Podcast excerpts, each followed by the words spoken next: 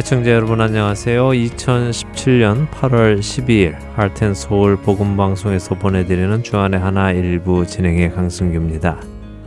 지난 한 주도 한 영혼을 사랑하여 그 영혼을 정성을 다하여 섬기신 여러분들 되셨으리라 믿습니다. 최근 한국에서는 오래전 자살한 한 연예인의 딸이 자신의 할머니에게 폭행을 당하며 산다며 도와달라고 인터넷에 글을 올린 것이 화제가 되고 있습니다. 아직까지는 무엇이 진실인지는 알려지지 않고 있습니다만 최근 한국 사회에서 끊임없이 전해져 오는 소식 중에 하나가 바로 이 아동학대에 관한 소식이 아닌가 생각이 듭니다. 예전에는 아동학대라 하면은 계모가 새로 들어와서 아이들을 밥을 안 해준다든가 매를 심하게 때린다든가 하는 식의 이야기들이 신문에 오르내렸었습니다.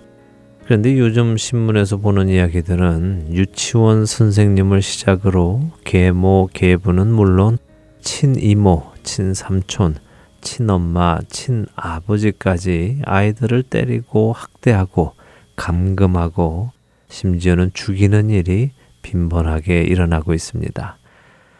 3살, 4살 아이들을 수시로 폭행한 유아원 선생님들, 7살짜리 친아들을 2시간 동안 폭행하여 사망에 이르게 한 친아버지, 2살짜리 의붓 아들을 마구 때려 팔과 손가락을 부러뜨리고 오른쪽 눈을 실명 위험에까지 이르게 한 계모, 3살짜리 조카를 때려 숨지게 한 20대의 이모, 4살짜리 딸아이를 죽여 안매장한 친모와 계부, 3개월 된 딸을 아스팔트에서 떨어뜨려 어깨와 팔이 부러졌는데도 그대로 죽게 내버려둔 20대의 친부모. 일일이 열거하기도 힘이 붙일 정도로 끊임없이 들려오는 아동학대에 관한 소식에 가슴이 답답해져 오며 머리가 다 텅 비는 것 같습니다. 어떻게 이런 일이 버젓이 일어나고 있는 것일까요? 도대체 무슨 일이 한국에서 일어나고 있는 것일까요? 첫 찬양 함께 하신 후에 계속해서 말씀 나누도록 하겠습니다.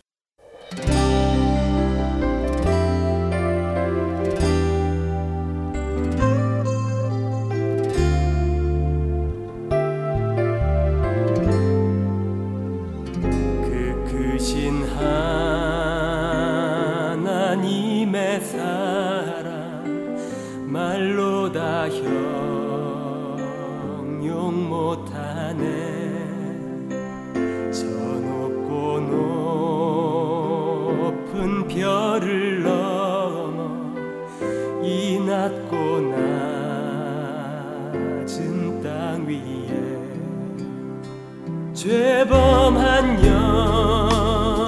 영혼 구하려 그 아들 보내사 화목제로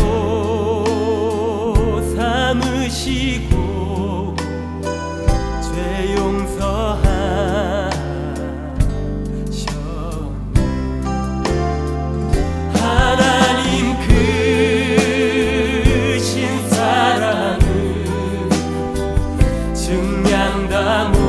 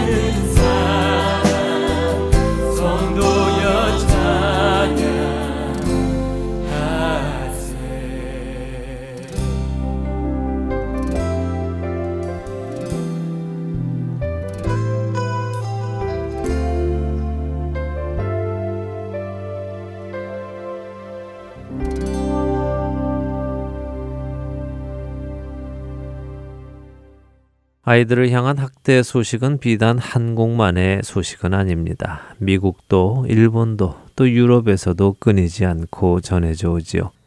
아이들의 생명을 귀하게 여기지 않는 것이 지금 이 시대에 넓게 퍼져나가는 유행병처럼 보입니다.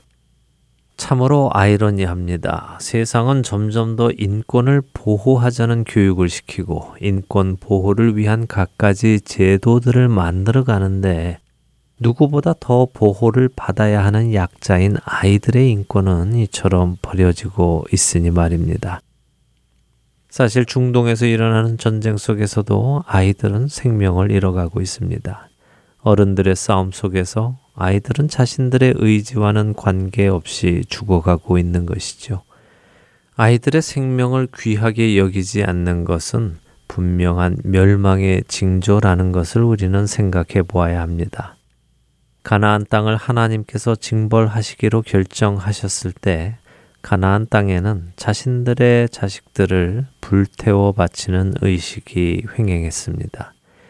또한 그 가나안 땅에 살던 이스라엘 사람들이 하나님의 징계를 받을 때도 그들 안에 자신들의 자식들을 불태워 바치는 의식이 횡행했지요.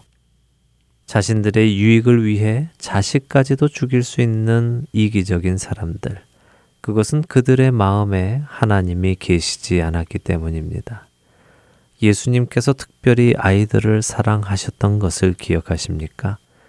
예수께서 그 어린 아이들을 불러 가까이 하시고 이르시되 어린 아이들이 내게 오는 것을 용납하고 금하지 말라. 하나님의 나라가 이런 자의 것이니라 라고 누가복음 18장 16절에서 말씀하십니다.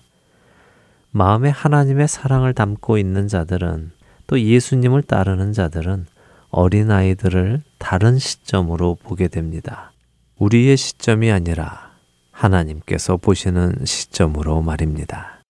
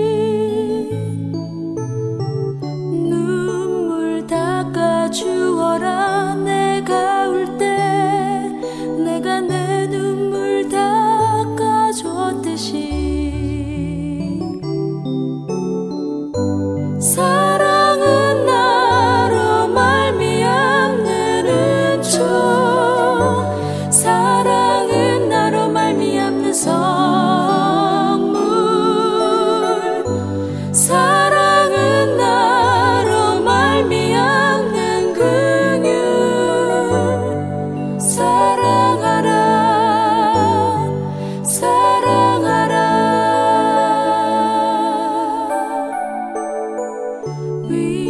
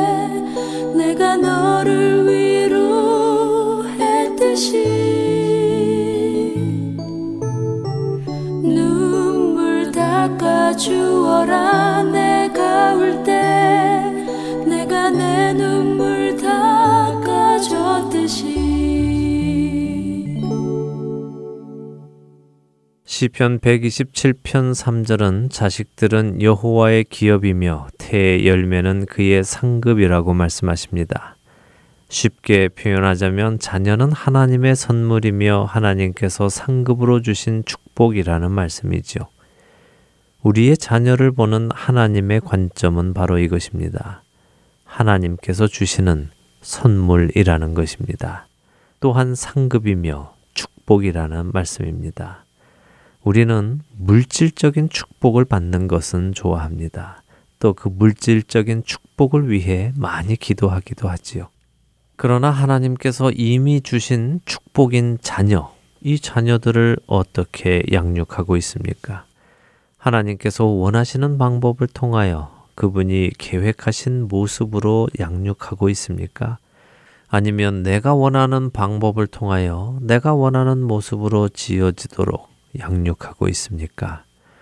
저는 지금 여러분 각자의 자녀에 대해 드리는 말씀이 아닙니다. 제가 드리는 말씀은 우리 다음 세대에 관한 말씀입니다. 내 아들, 내 딸이 아니라 그리스도 안에 있는 우리의 아들들, 우리의 딸들을 말씀드리는 것입니다. 그들을 향한 하나님의 사랑이 우리 안에 있으며 그들을 향한 양육에 대한 책임감이 우리 안에 있는가를 여쭙고 있는 것입니다. 우리들이 속해 있는 교회가 우리 다음 세대들을 위한 양육에 힘을 쓰고 있는가를 여쭙고 있는 것입니다. 에이, 뭐, 내 자식도 아닌데, 혹은 내 자식들은 이제 다 컸는데 하시며 남의 일처럼 생각하고 계시지는 않으십니까? 하지만 우리가 그리스도의 몸을 이루는 한 사람이라는 것을 깨닫는다면 우리는 우리 다음 세대들을 그냥 내버려 둘 수 없습니다. 그들의 영혼이 피폐해지도록 할 수 없다는 말씀입니다. 왜냐하면 그들은 우리를 대신하여 머리 되시는 예수 그리스도의 몸으로 자라 나갈 것이기에 그렇습니다. 우리가 떠나간 후 예수님의 몸이 부실해져서야 되겠습니까?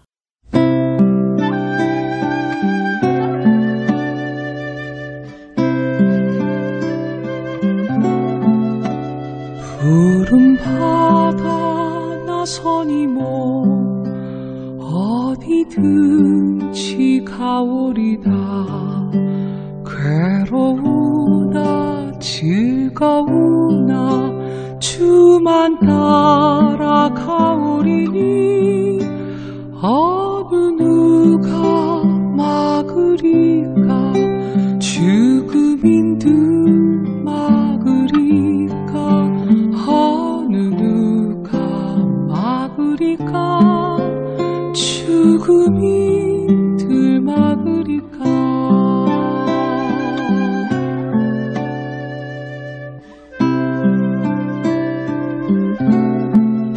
악을 걸작 핑들에도 복음 들고 가오리다 소돔 같은 거리에도 사랑 안고 찾아가서 정의 몸에 지닌 것도 아낌없이 드리리다 정의 몸에 지닌 것도 아낌없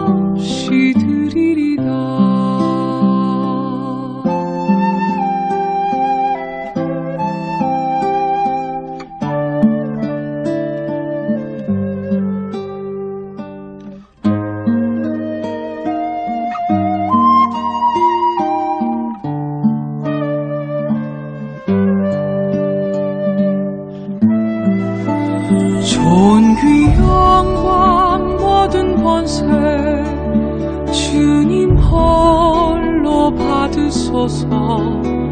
멸시쳤대 십자가는 제가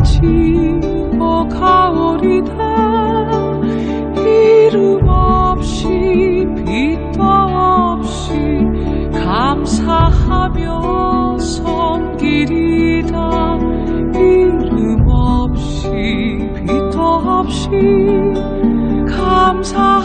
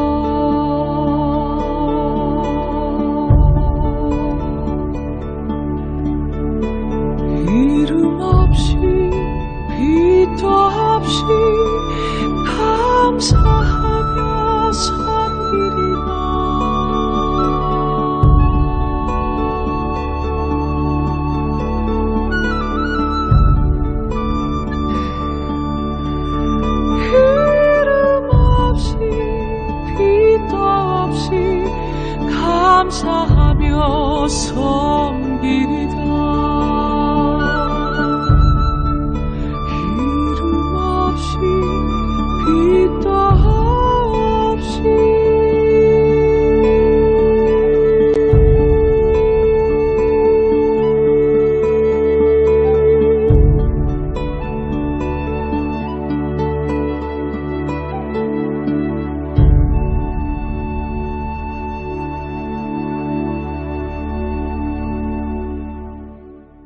애청자 여러분들과 함께 기도하는 시간입니다. 1분 기도로 이어드립니다. 박미희 아나운서가 진행해 드립니다.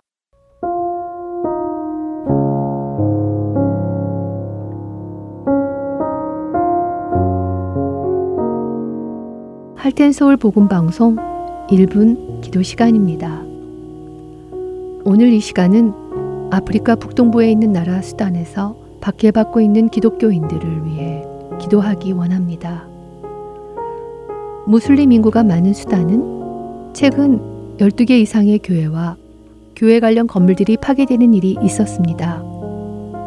또한 현재는 정부의 허락 없이 교회 관련 모임을 갖는 것 자체가 불법이 되었습니다. 더욱이 현 정부는 수단의 그리스도인들에게 더 이상 새로운 교회를 짓지 못하도록 허가를 내주지 않을 뿐 아니라 파괴된 교회를 다시 세우는 것조차도 허락하지 않고 있고 교회 부지를 정부가 압수하고까지 있습니다. 수단 정부가 이렇게 교회 건물을 짓지 못하게 하고 교회 관련 모임을 갖지 못하게 하는 이유는 수단의 그리스도인들이 하나님을 섬기는 것을 막기 위함입니다. 현재 많은 기독교인들이 이 수단 정부를 향해 그리스도인들의 박해를 멈추고 그들에게 자유를 줄 것을 요구하고 있습니다. 오늘 이 시간 그 땅의 어려움 속에서도 신앙을 지켜나가고 있는 수단의 그리스도인 형제 자매들을 위해 우리가 하나님께 함께 긍휼하심을 베풀어 주시라고 그들의 믿음이 떨어지지 않게 해 주시라고 그들을 지켜 주시라고 함께 기도하겠습니다.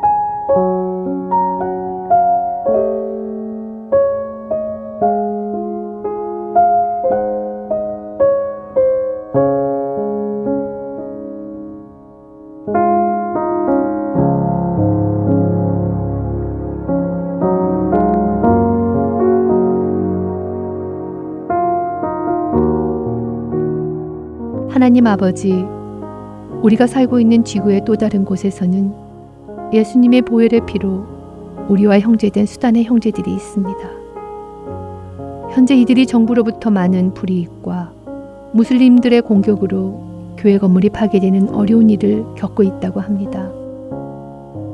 수단의 그리스도인들을 기억하여 주셔서 그들이 이런 어려움 속에서도 신앙을 잃지 않게 하시고 오히려 더 믿음이 굳건하여져서 주님만을 바라보며 나아가게 하여 주옵소서. 주 안에서 한 형제 자매 된 우리의 간구를 속히 응답하여 주시기를 바라며 우리의 구주 되시는 예수 그리스도의 이름으로 기도드렸습니다. 아멘.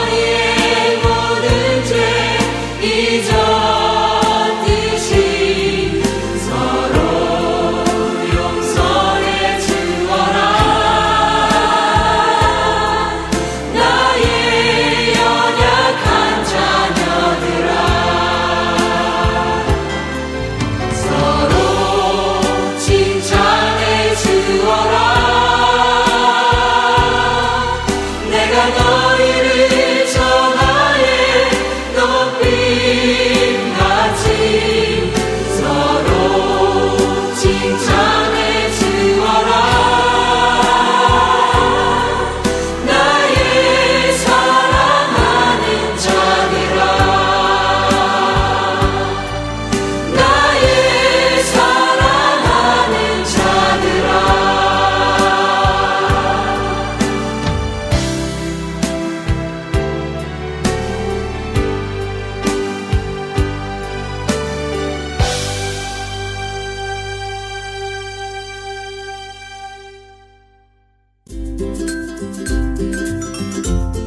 그동안 6부에서 방송되던 자녀들을 위한 방송이 개편을 맞아 5부와 6부 2시간에 걸쳐 방송이 됩니다.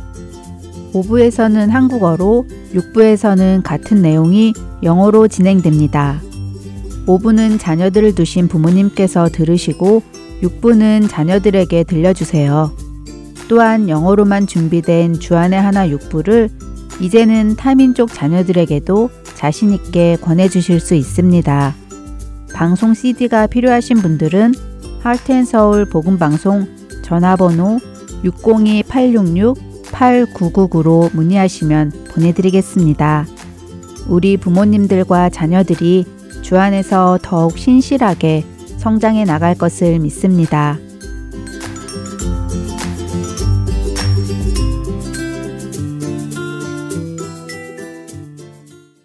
할텐서울 복음 방송은 인터넷 www.heartandsoul.org를 통해 매주 토요일 5시간의 한국어와 2시간의 영어, 1시간의 일본어로 복음을 전하는 선교회입니다.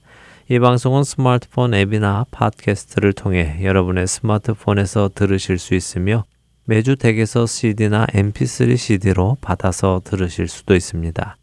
자세한 문의는 방송사 사무실 전화번호 602-866-8999로 해주시면 안내해 드리겠습니다. 기쁜 소식 사랑으로 땅끝까지 전하는 아랜소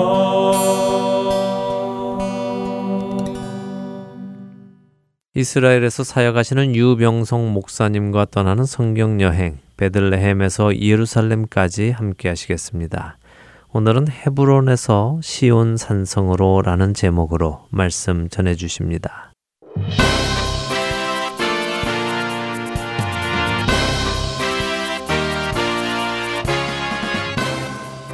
청취자 여러분 안녕하십니까?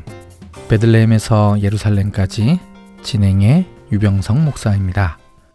다윗은 베들레헴에 살면서 사무엘 선지자로부터 기름 부음을 받았습니다. 골리앗을 물리친 후 사울의 궁전이 있는 기부하에 살게 되는데 이 기간에는 사울로부터 여러 번 목숨을 위협받습니다. 방랑 생활을 시작해서 가드의 아기스 왕에게 갔다가 미친 척하여 겨우 빠져나오기도 했죠. 그 후 아둘람 공동체를 시작하는데 이때 그와 비슷한 처지의 사람들이 몰려들어 600명까지 늘어났습니다. 공동체를 이끌고 마운 광야, 엥게디 요새, 십광야를 다니면서 생활하는 동안 점점 세력이 성장해 갔습니다. 처음으로 정착 생활을 한 곳은 시글락입니다. 이 기간에 유다 남부의 많은 지역과 왕래를 하며 좋은 관계를 유지했을 뿐만 아니라 관계성을 더 넓혀 나갔습니다. 두 번째로 정착 생활을 한 곳은 헤브론입니다. 사무엘 하가 시작되고 다윗이 헤브론으로 옮겼는데 곧바로 유다 사람들이 그에게 기름을 붓고 왕으로 세웁니다. 그 이후 지금까지는 한 번도 다윗이 헤브론을 벗어났다는 언급이 없는데요. 바로 이 시점에서 스무 번째 여정이 시작됩니다. 오늘 여정은 크게 세 가지 스토리가 연결됩니다. 첫 번째 스토리는 이스라엘 모든 장로가 헤브론으로 와서 다윗을 온 이스라엘의 왕으로 세우는 것입니다. 지난 시간에는 사울의 집이 두 번의 끔찍한 살인 사건으로 완전히 무너져 내립니다. 희생된 두 사람은 다윗에 의해 헤브론에 묻히고 사무엘 하 4장이 끝이 납니다. 사무엘 하 5장 1절 이스라엘 모든 지파가 헤브론에 이르러 다윗에게 나와 이르되 보소서 우리는 왕의 한 골육이니이다. 사무엘하 5장이 시작되자마자 이스라엘 모든 지파의 대표가 헤브론에 있는 다윗을 찾아옵니다. 하지만 우리 모두 염두에 두어야 할 부분은 4장과 5장으로 넘어오는 과정에서 어느 정도의 시간이 흘렀는지는 알 수 없다는 것입니다. 몇 년의 시간이 흘렀을 수도 있는 것입니다. 이들 지파들은 주로 북쪽 지파들입니다. 유다 지파 사람들은 이미 헤브론에 같이 있기 때문이지요. 이들 북쪽 지파 사람들이 다윗을 향하여 한 골육이라고 말할 수 있는 이유는 다윗이 사울의 딸 미갈과 결혼했기 때문입니다. 사무엘하 5장 2절에 전에 곧 사울이 우리의 왕이 되었을 때에도 라는 표현이 나옵니다. 히브리어로 이 구절을 읽으면 전에에 해당하는 관용구가 참 재미있는 표현입니다. 히브리어로 하면 감에트몰 감실숑입니다. 직역하면 어저께도 역시 그저께도 역시라는 뜻입니다. 이것을 한국어 성경에서는 전에라고 번역한 것이죠. 그리 먼 과거가 아닌 가까운 과거를 표현하는 관용구입니다. 이런 표현이 사용된 구절이 한 군데 더 있습니다. 사무엘상 4장 7절 블레셋 사람이 두려워하여 이르되 신이 진영에 이르렀도다 하고 또 이르되 우리에게 화로다 전날에는 이런 일이 없었도다. 이 구절에 나오는 전날에는에 해당하는 히브리어가 동일한 히브리어입니다. 블레셋이 이스라엘과의 전쟁을 시작할 때부터 가리키는 아주 가까운 과거를 의미합니다. 어느 정도 히브리어의 의미를 잘 살린 번역이라 생각합니다.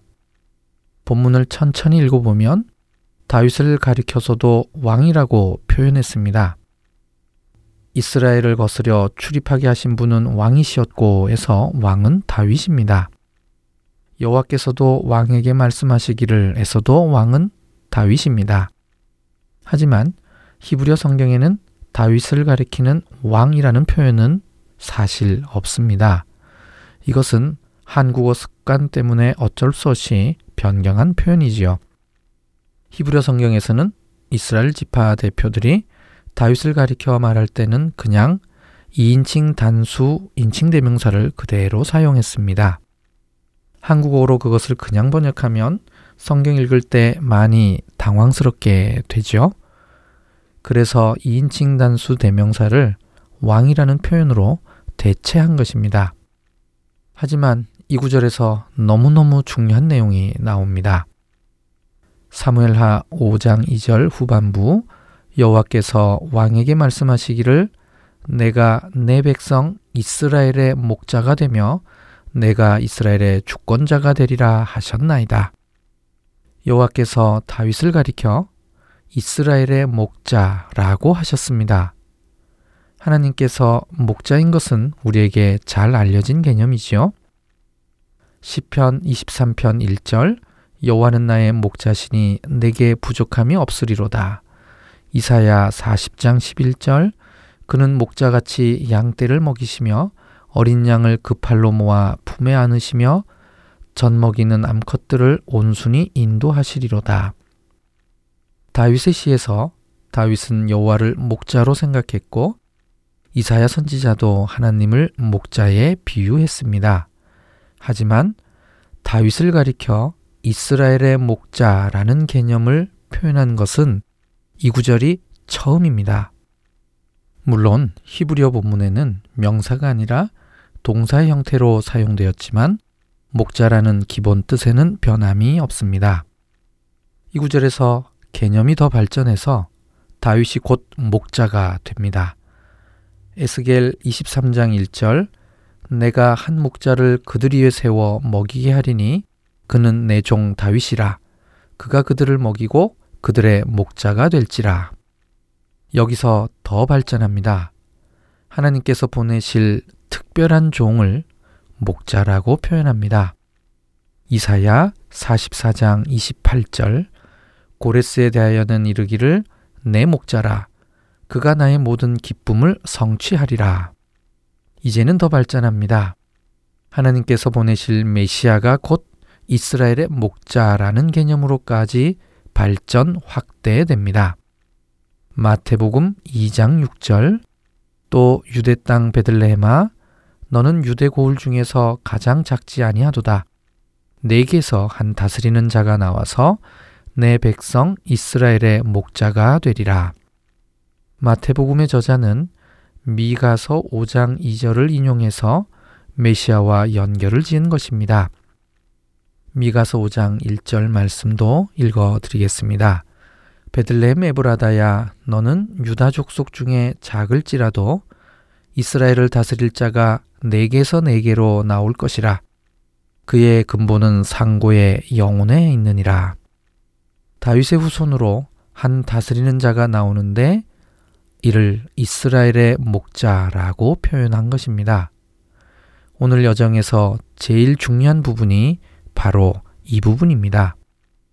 우리가 다윗의 일생을 밀착 취재하는 목적 중의 하나가 메시아와의 연관성인데요. 이 부분에서 다시 한번 메시아가 다윗의 자손으로 와야 하는 이유를 확인하게 되었습니다.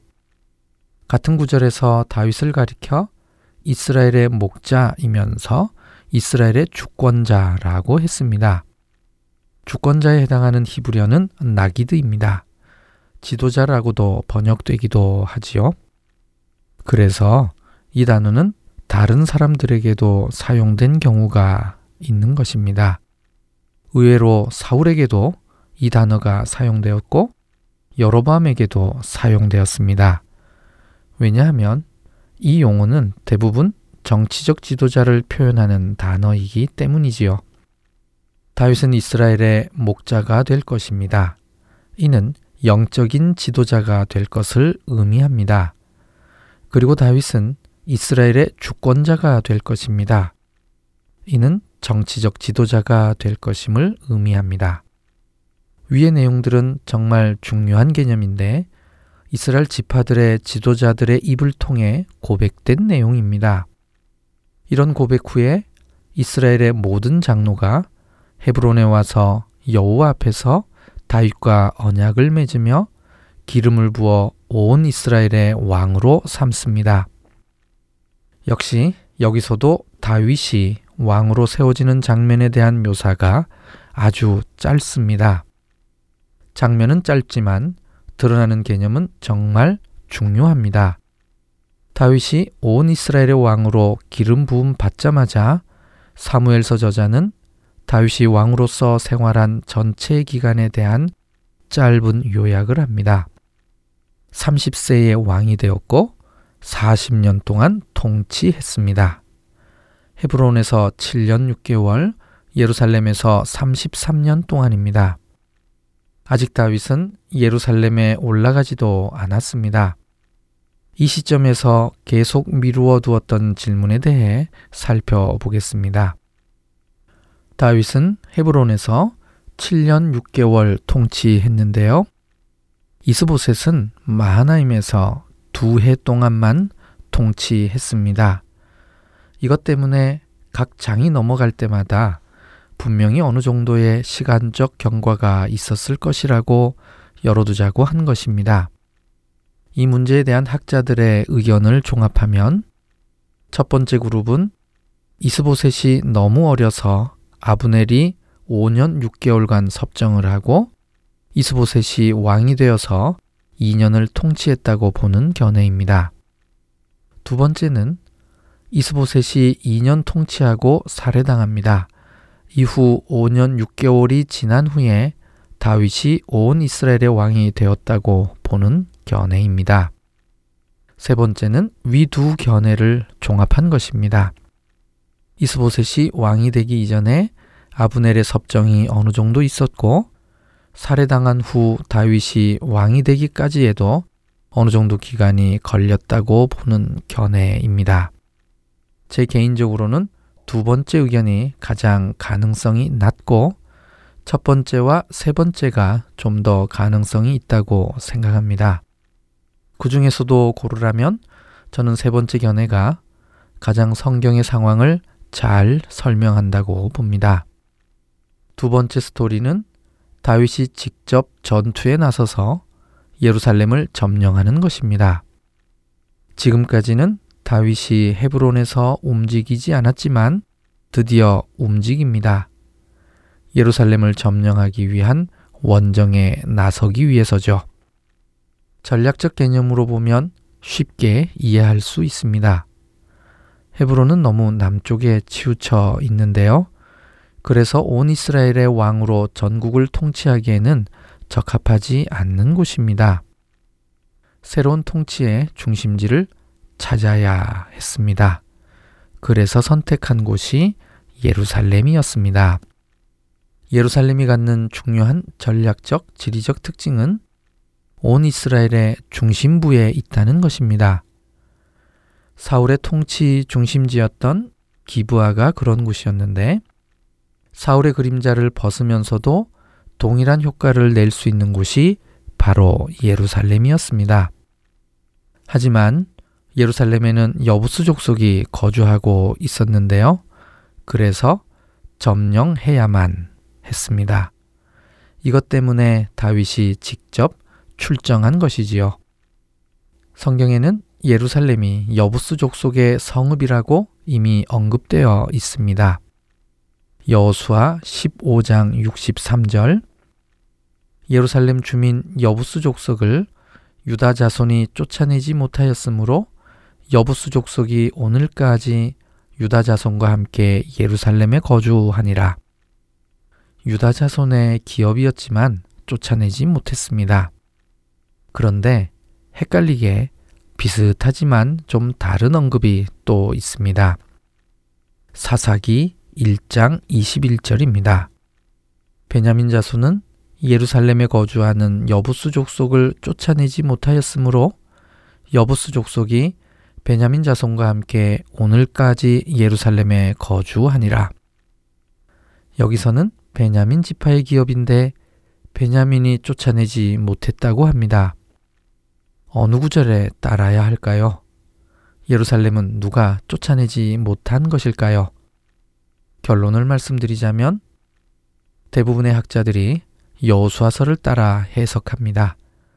유다 지파에게 분배되었는데 이를 점령하지 못한 것입니다. 이 못다한 과업을 이룬 것이 다윗입니다. 그러니 다윗이 더 돋보이는 것이지요. 반면 사사기에 나오는 언급은 좀 더 후대에 성경이 형성될 시점에서 사울이 속한 베냐민 지파의 부족함을 드러내기 위해서 예루살렘을 베냐민 지파가 점령하지 못했다고 한 것입니다. 다윗은 유다 지파 조상들이 하지 못한 과업을 이루기 위해 헤브론에서부터 출정했습니다. 그런데 여부수 사람들이 굉장히 자신 있어 하면서 다윗을 무시합니다. 사무엘하 5장 6절 뒷부분에 그 사람들이 다윗에게 이르되 맹인과 다리 저는 자라도 너를 물리치리라 하니 그들 생각에는 다윗이 이리로 들어오지 못하리라 함이나 이 부분에 대해서는 다음과 같은 해석도 있습니다. 고대 근동에서는 적이 쳐들어왔을 때 맹인과 다리 저는 자를 인간 방패를 삼는 경우가 있었다고 합니다. 그래서 실제로 여부수 사람들이 그들을 성벽 위에 세웠을 수도 있다고 보는 것입니다. 혹 그랬다고 해도 본문의 의미가 크게 달라지지는 않습니다. 그런데 다윗은 이것을 역이용합니다. 사무엘하 5장 8절 그날에 다윗이 이르기를 누구든지 여부수 사람을 치거든 물 깃는 데로 올라가서 다윗의 마음에 미워하는 다리 저는 사람과 맹인을 치라 하였으므로 다윗은 이 말을 이용해서 여부스 사람을 역으로 무시합니다. 다윗은 아예 여부스 사람들을 다리 저는 사람과 맹인 취급을 한 것이죠. 이 구절에 나오는 물 깃는 데는 오늘날 예루살렘의 다윗성 안에 있는 외렌 수직갱이라고 전통적으로 생각합니다. 히브리어로는 찌노르인데 이 단어에 대한 해석이 분분하기 때문에 다른 해석들도 있는 것입니다. 그래서 속담이 생겼다고 합니다. 사무엘하 5장 8절의 후반부입니다. 속담이 되어 이르기를 맹인과 다리 저는 사람은 집에 들어오지 못하리라 하더라. 이 속담이 말하는 1차적 의미는 다윗은 이들을 싫어하기 때문에 다윗의 궁전에 들어오지 못하게 했다는 것입니다. 하지만 후대에는 이 구절에서 나오는 집을 성전으로 해석하게 됩니다. 그래서 성전에 맹인과 다리 저는 사람들은 출입을 금지시키게 됩니다. 이걸 알면 사도행전 3장 2절을 좀 더 역사적으로 문화적으로 이해할 수 있게 됩니다. 나면서 못 걷게 된 이를 사람들이 메고 오니 이는 성전에 들어가는 사람들에게 구걸하기 위하여 날마다 미문이라는 성전 문에 두는 자라. 이 사람은 선천적으로 다리에 문제가 있기에 성전 안에는 못 들어가는 사람이었던 것입니다. 역대상 11장 6절에 요압이 제일 먼저 올라가서 여부스를 쳤다고 합니다. 그래서 이 두 구절을 합해서 요압이 제일 먼저 물 깃는 곳으로 올라가서 여부수를 쳐서 군대 장관이 되었다고 해석하는 것입니다. 다윗은 여부스로부터 시온산성을 결국은 빼앗습니다. 오늘날 현대 이스라엘의 예루살렘에 있는 시온산이라는 이름은 훨씬 후대에 생긴 이름인데요. 히스기야 왕이 아수르의 침입을 대비해서 예루살렘 성벽을 크게 확장합니다. 이때 오늘날 시온산이라고 부르는 산 봉우리가 예루살렘에 포함되게 됩니다. 그래서 시온산성이 있던 그 자리보다 더 높은 곳으로 시온산이라는 이름이 옮겨간 것이죠. 원래 시온산은 오늘날 황금돔이 있는 그 자리가 시온산이었습니다. 다윗은 자신의 이름을 따서 다윗성이라고 부릅니다. 히브리어로는 이르 다비드입니다. 그리고 밀로에서부터 안으로 다윗성을 둘러서 성벽을 쌓습니다. 또 한 번에 성경 저자의 해설이 나옵니다. 사무엘하 5장 10절 만군의 하나님 여호와께서 함께 계시니 다윗이 점점 강성하여 가니라. 이 개념은 사무엘하 3장 1절에서부터 나온 개념입니다. 하지만 이미 사무엘 상에서부터 성취되어 오던 개념이죠. 아둘람 공동체를 만든 이후부터 다윗은 계속 조금씩 조금씩 성장하면서 점점 강해졌기 때문입니다. 마지막으로 세 번째 스토리로 넘어가겠습니다. 예루살렘에 다윗이 궁전을 짓고 새로이 태어난 자녀들 명단이 제공되는데요. 이것은 방금 말씀드린 다윗이 점점 강성해지는 실질적인 예이기 때문입니다. 갑자기 사무엘하 5장 11절에 두로왕 히람이 다윗에게 사절단을 보냅니다. 그리고 목수와 석수를 보내서 다윗을 위한 집, 즉 왕궁을 짓습니다. 역사학자들의 견해에 따르면 여기서 언급된 두로왕 히람은 히람 1세라고 합니다. 그는 기원전 980년부터 947년까지 34년을 통치했는데요. 요세푸스도 두로왕 히람은 53년을 살았고 34년간 통치했다고 합니다.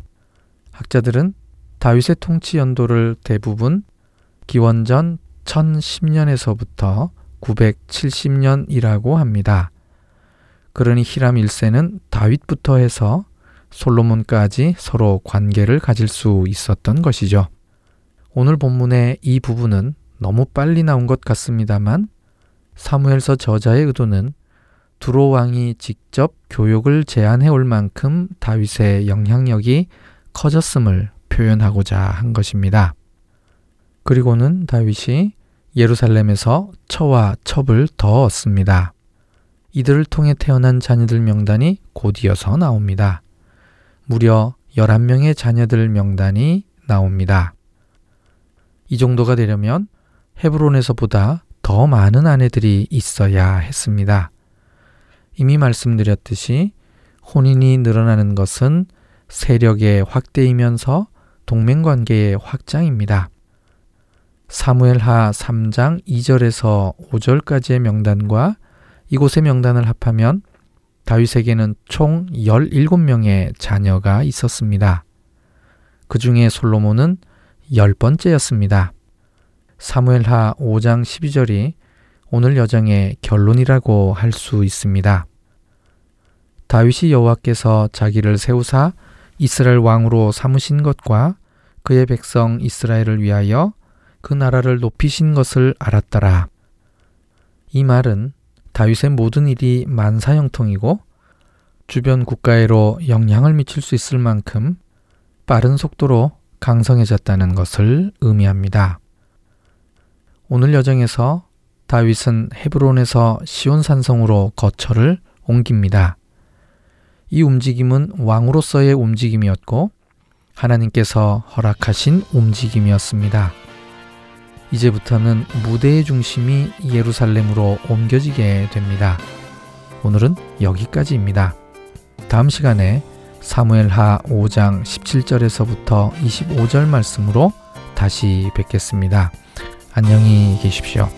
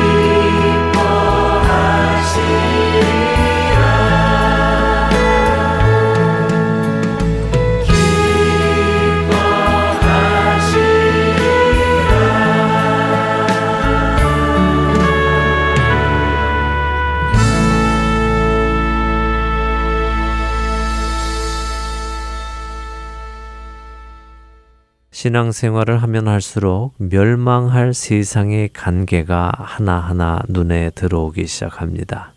사람들의 가치관을 아주 천천히 그러나 용이 주도하게 포기하지 않으며 바꾸어 가고 있는 그들의 모습 말입니다. 여러분이나 저나 사실 주위에 대부분이 믿는 자들이 있고 또 그렇게 믿는 자들과 함께 교제를 하며 살아가기에 세상이 얼마나 부패해 있고 또 위험한지를 깨닫지 못할 때가 많습니다. 그러나 세상은 여러분과 제가 상상할 수 있는 것보다 훨씬 더 깊이까지 타락해 있습니다. 그리고 그런 세상은 우리의 자녀 세대들을 공격하고 있습니다. 어릴 적부터 비성경적인 가치관을 심어주고 비성경적인 일들이 자연스러운 것임을 가르칩니다.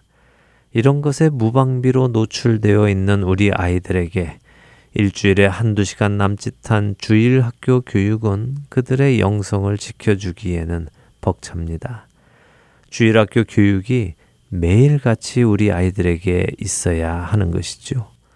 그러나 형평상 주일 학교가 매일 있을 수는 없으니 자녀를 하나님께로부터 받은 부모들이 먼저 교육을 해야 하지 않겠습니까?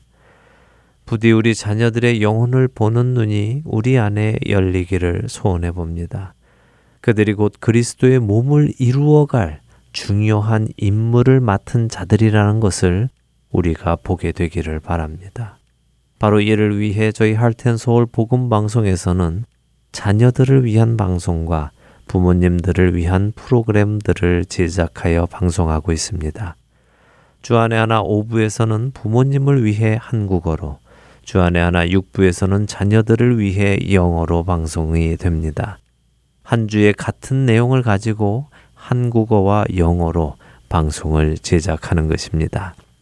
많은 봉사자들이 힘을 합하여 한국어로 만든 방송은 영어로 번역을 하여 방송을 만들고 영어로 만든 방송은 한국어로 번역을 하여 제작합니다.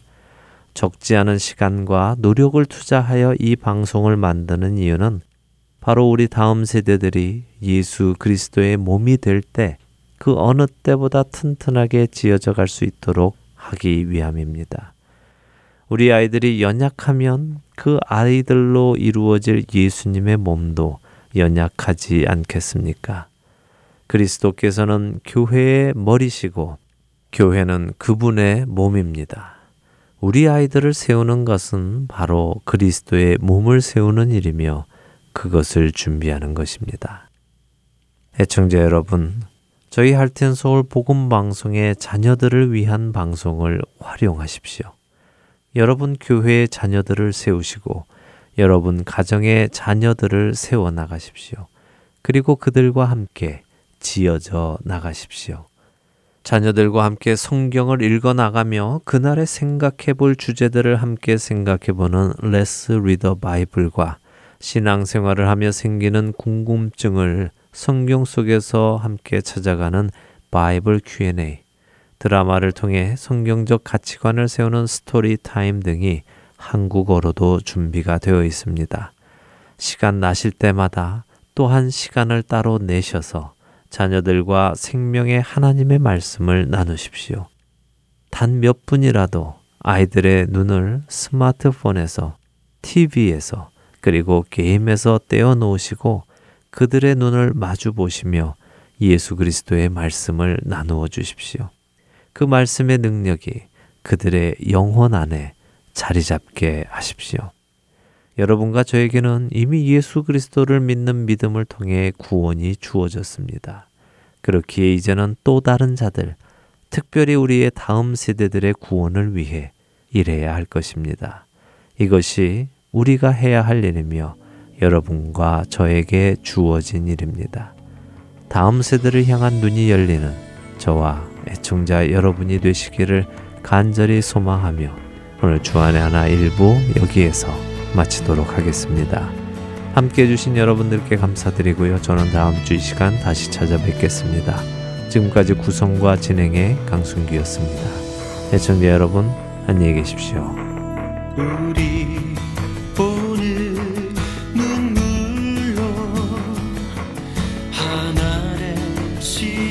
신는다. 꿈꿀 수 없어 무너진 가슴에 저들의 푸른 꿈 다시 도 달아도